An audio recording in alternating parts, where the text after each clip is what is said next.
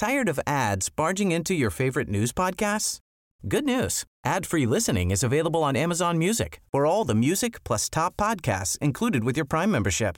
Stay up to date on everything newsworthy by downloading the Amazon Music app for free or go to amazon.com slash news ad free. That's amazon.com slash news ad free to catch up on the latest episodes without the ads. Finding your perfect home was hard, but thanks to Burrow, furnishing it has never been easier. Burrow's easy to assemble modular sofas and sectionals are made from premium, durable materials, including stain and scratch resistant fabrics. So they're not just comfortable and stylish, they're built to last. Plus, every single Burrow order ships free right to your door. Right now, get 15% off your first order at burrow.com slash ACAST. That's 15% off at burrow.com slash ACAST. This is The Guardian. So, as the situation gets worse, the faith in the incumbent is increasing. That that says to me that there's broader things going on where the government's seen as being a steady pair of hands and the opposition is probably being seen as the opposite at the moment. Hi, I'm Paul Karp, Guardian Australia's chief political correspondent. I'm here with Peter Lewis, the executive director at Essential, and we're discussing this fortnight's Guardian Essential poll. Welcome, Peter. Hey, Paul.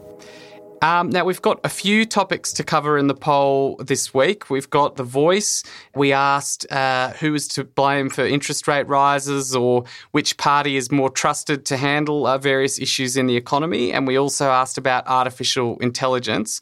Um, but so we're going to try to get a narrative thread running through those three. That's going to be something that we have to um, struggle to tie together at the end.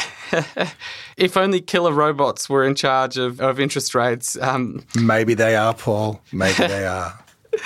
well, let, us start with the with the voice. Uh, Essential has sixty percent support for voice, but there are some other polls uh, around saying that no has hit the lead. What's going on here?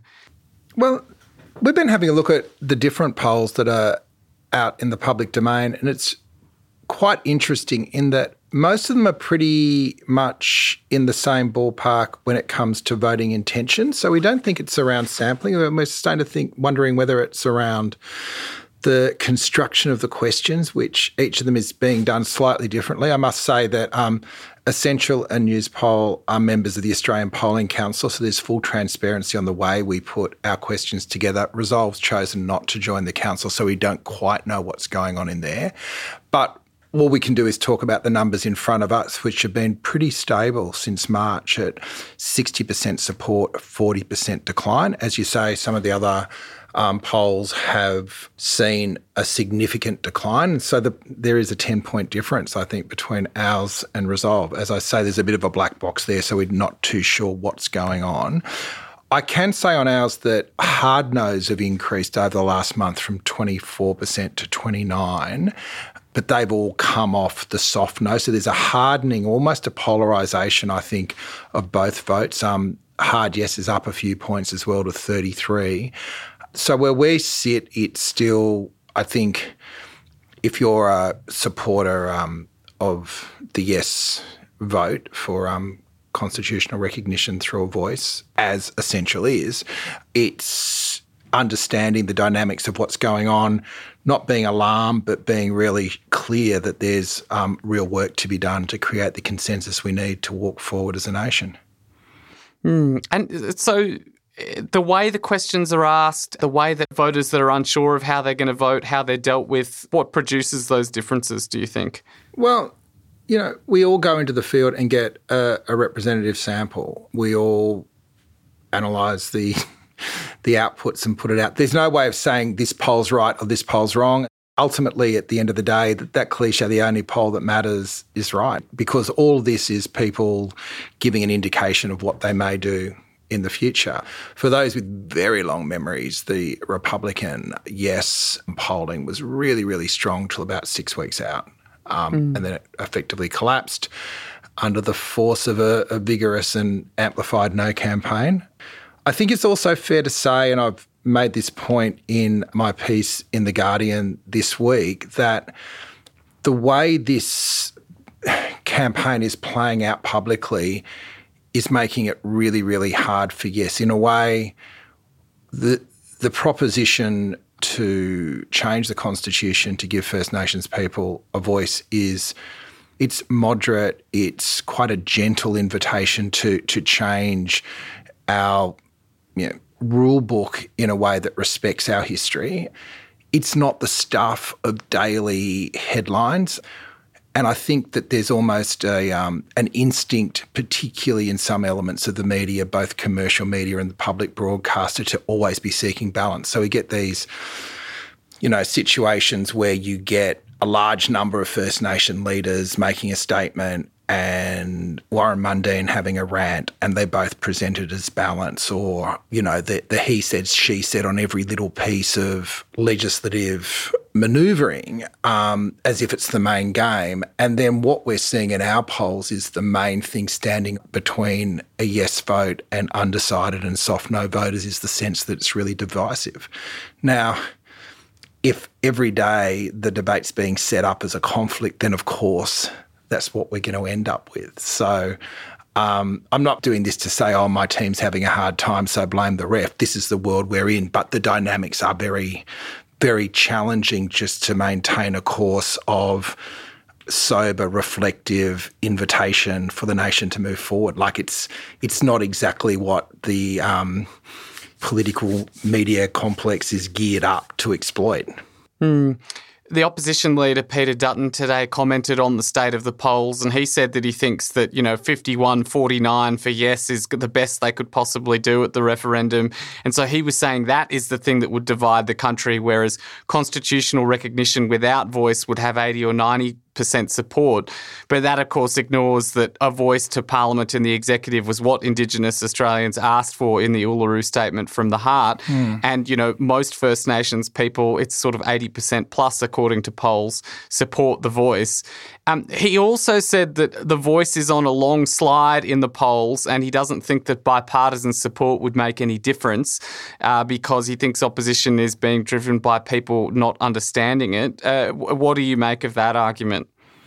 Uh, he's been an active architect in the undermining of the community consensus that was looking really strong over the summer towards this proposition. Um, I think the choices he's made politically are really interesting, and it's I think bearing out in the really low. It, it's interesting, isn't it? He's got very low approval ratings, yet this proposition is, or his no proposition appears to be gaining strength, whereas Albanese's got very strong support. Um, we haven't polled this week political leadership. I think Albanese is waiting, and I think that political capital will be brought into the contest at some point. Um, but I just think it's disingenuous to be saying this is just happening. This is happening because, firstly, over summer, Dutton injected the detail into the discussion asking questions that were really subject to legislation that follows the Constitution rather than the actual proposition itself. And secondly, if it was just recognition, it totally rejects the invitation embedded in the Uluru Statement from the Heart, which has led to this proposition. It's, it's worth remembering that um, there was a campaign infrastructure set up for recognition it's almost a decade ago now, and it was rejected by First Nations people because it was seen as being purely symbolic. Out of that, the process has now led to statement from the heart, call for Makarrata, voice, treaty, truth. That's that's what was put on the table by First Nations people. So to say, oh, we're just going to go back to pure symbolism and it would win kind of misses the history of the last decade, which isn't the first time that this has happened from this particular leader. Mm. Now, you asked uh, some interesting voice questions uh, beyond the support or, or, not support. You asked those who were against it their reasons for opposing it. And you also asked uh, whether people have read or understand the content of the Uluru Statement from the Heart. What did you find on those two? So it was interesting. On the people that are either no or soft no. It was the dividing of Australia, which is kind of this Dutton line, which is the strongest reason. So again, the construct is established, is established quite successfully. In earlier research, we were having the issue that was the biggest barrier being it won't make a practical difference to the lives of Indigenous Australians. That that sort of dropped down the rankings on this poll at least. Um, the other question, though, we asked, which I think is really, won't say profound, but it goes to the core of where we're up to, I think, as a nation, not knowing where to go. So, as I said before, and as I know we've discussed in the past, the the proposition comes out of a 400 word statement that was um, delivered in 2017, signed by over 200 First Nations leaders, called the Uluru Statement from the Heart. So it's been around for five years. For those that haven't read it, it is a beautiful document that lays out the case for change. Just one in eight Australians have either read it or heard someone read it. The invitation that we're being asked to respond to, one in eight Australians have read it. The other seven have not even spent the four minutes it takes. So, you know, there's lots of ways that you can move this debate forward it seems to me encouraging all Australians that have a view on it just to start by reading the the proposition rather than getting so caught up in the confusing legalese that politics is so good at discombobulating would be a really good step. So I'm sure that all your listeners, Paul, have read it, but it is um, the one practical thing that people can do if they do care about this thing getting over the line is to get their friends and families to to read and reflect on what's really on the table, which is this very gentle invitation to to move the nation forward. Yeah, and it's the same sort of dynamic as in the debate about detail or lack of detail. It's it's whether people are genuinely on a on a good faith journey to try and understand, or whether they're looking for permission or reasons to to not accept something that they haven't spent the effort to understand. Yeah, indeed. Steve Bannon said it. You fill the field with shit, and then you say, if you don't understand it, vote no. Like, it's not that sophisticated, and you can see it playing out. The question is, of course, for the campaign, what do you do about it? Um, again, disclosure, we're working with the campaign with civil society organisations and business, giving them the opportunity to have these discussions internally. It feels to me that to land this, we're going to have to go round the, I hate to use the mainstream media or the acronym I'm using, the Politico Media Complex. But if you get stuck in that false balance, we're not going to get through. We've actually got to go around it and use those networks. And if you look at it, 200 plus civil society orgs are now part of Allies for Uluru, the entire union movement, major sports codes, major churches, lots and lots of businesses. So those structures that we used to call civil society, actually, if they if they lean into it through their networks, you can go around the system that's tangled up this debate into something it was never intended to be. Hmm. Now, moving from the referendum to some more day to day politics, uh, last week the Reserve Bank raised interest rates for the 12th time in a row. Who or what did voters blame for rising rates in this poll? Well, there's, there's a number of questions we've been asking over a, a period of time. Unsurprisingly, prices going up i.e., inflation is one of people are seeing it linked to price rises. But you know the, the, the narrative that's been growing over the last few weeks from some in the opposition benches is this is all about wage increases. So if you compare the number of people that think wages rising as opposed to prices rising is the key driver, it's 62 prices, 20 wages there's 40% blaming the Reserve Bank a lot and 38% the federal government. So I don't, these numbers suggest they haven't quite managed to disentangle or disembody. Yes, Philip Lowe is still a bit of a bogeyman, but the government's not getting off scot free on it. What's dropped over the last little period is probably the real drivers, which are the um, disruptions in the supply chains triggered by the pandemic and the war in Ukraine. They're both still seen as having an impact, but not as much as they were when we asked this question last a few months ago. Yes, on the whether people blame the RBA or, or, the federal government, although they were quite close in those results, it's the gap is a little bigger if you look just at people with a mortgage. They were, you know, 51% blaming the RBA overreacting and 40% blaming the federal government. So it seems like the people that are angrier and are closer to the pain of rate rises um, are more likely to connect it to, to the RBA.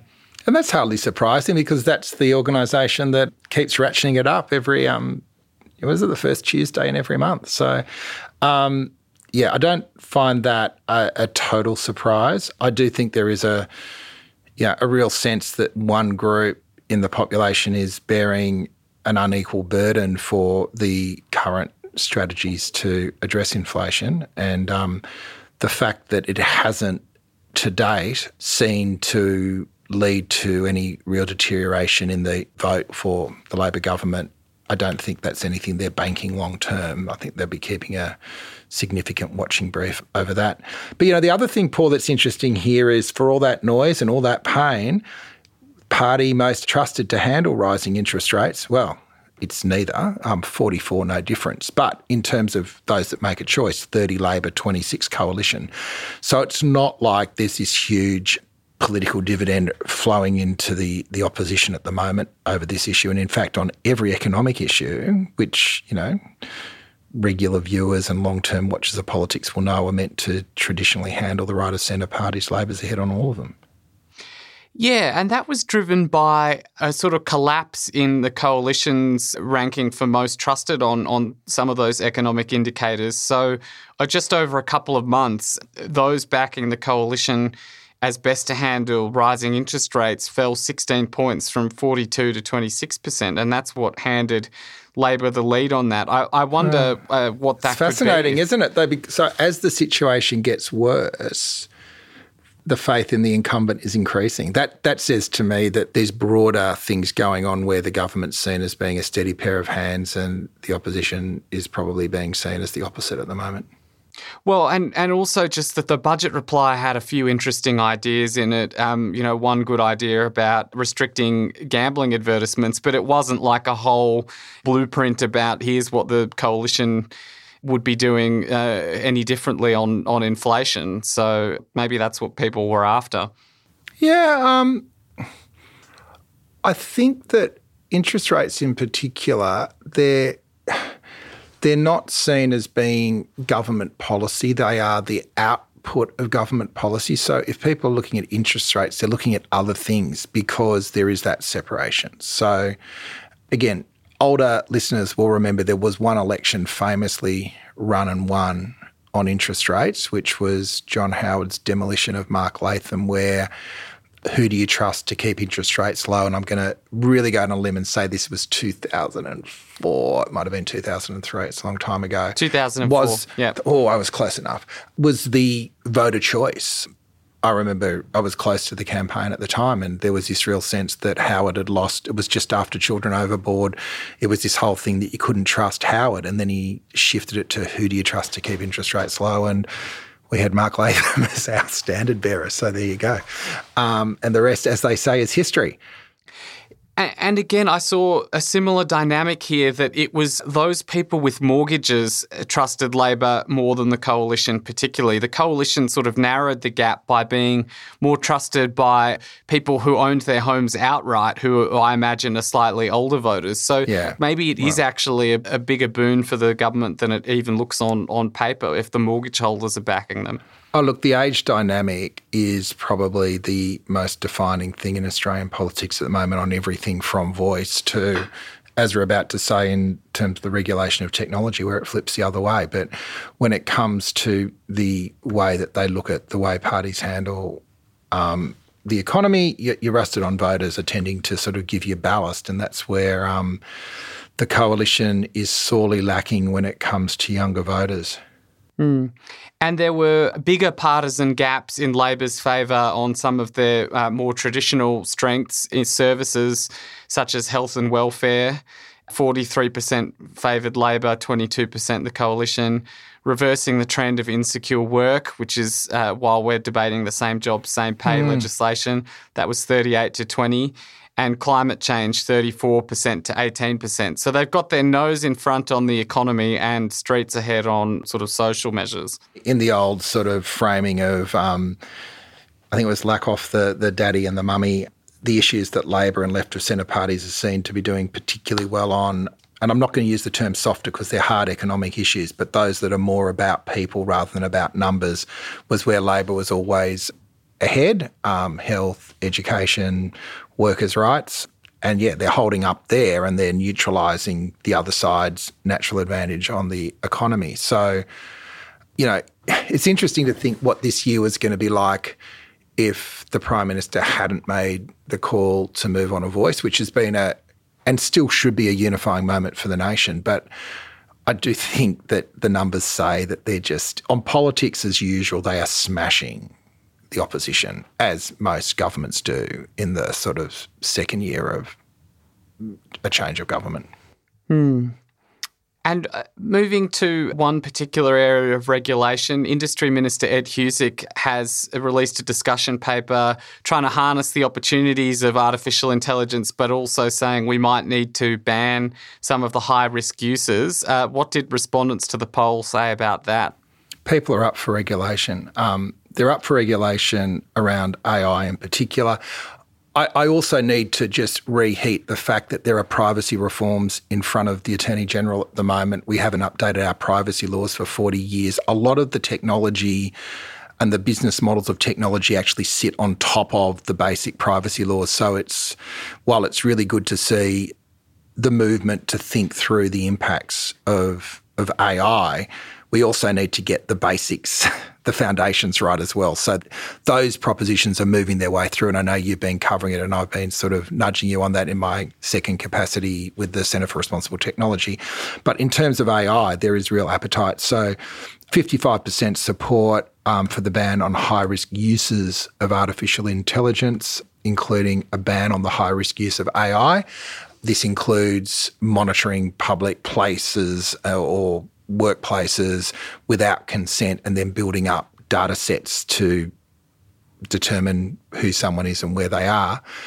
I think it's also interesting here that when you give people a series of choices, the government should create new laws to further regulate the development of AI, and also the government should better enforce existing laws. Older people are much, much more likely to be supporting this. So if you look at that question, the government should create new laws to further deregulate, or sorry, we're not deregulating for once. This is a Labor government to further regulate the development of AI. It's 60% of older Australians, 55 plus. Hello, my generation, compared to 33% of 18 to 34 year olds. So, on a lot of these issues, the generational divide is much more laissez faire the younger people are. They've grown up with these toys and tools, um, whereas those of us with a bit of experience has probably seen movies about the promise of technology before and seen where it all ends up. Now, I was surprised by which examples of AI people thought were the most beneficial or the most concerning. So, looking at those that they had the most positive view of, medical development, okay, tick. Mm. Uh, automating work processes, that sounds great, tick. Till but it's your job, were, Paul.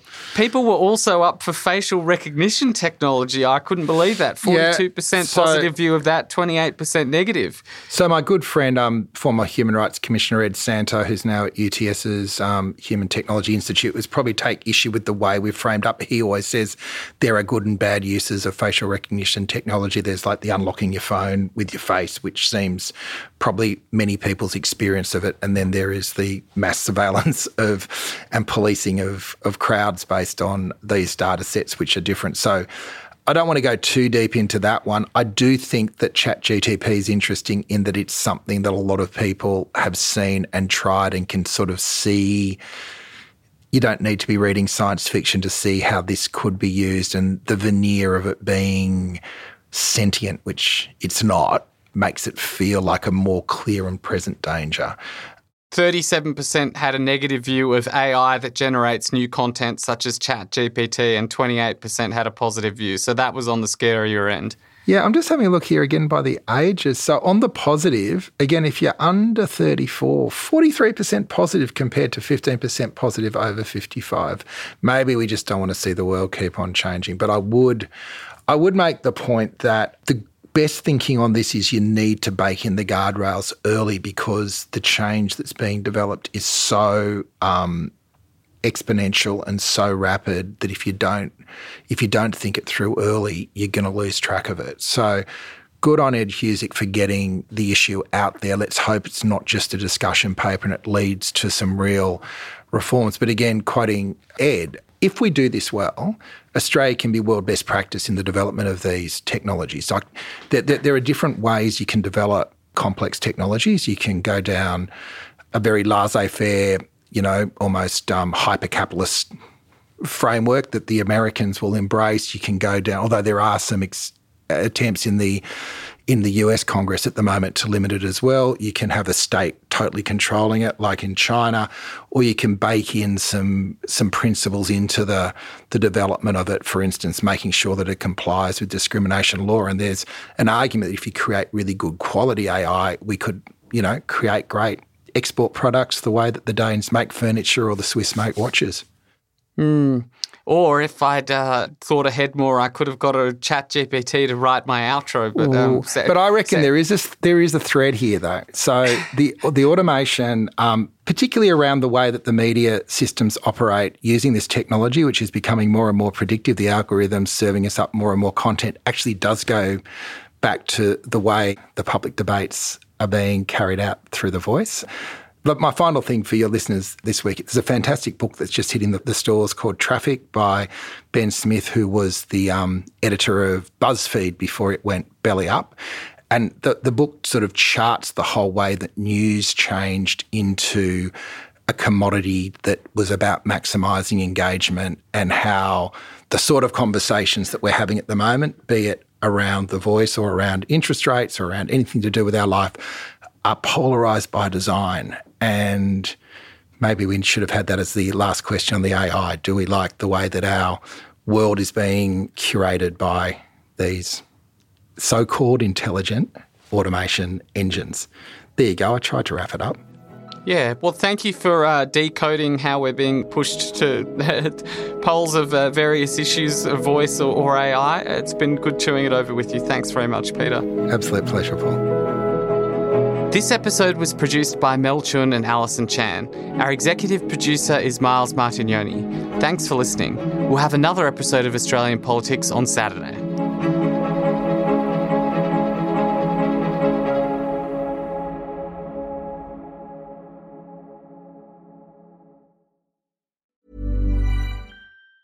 Tired of ads barging into your favorite news podcasts? Good news. Ad-free listening is available on Amazon Music for all the music plus top podcasts included with your Prime membership. Stay up to date on everything newsworthy by downloading the Amazon Music app for free or go to amazon.com slash news ad free. That's amazon.com slash news ad free to catch up on the latest episodes without the ads.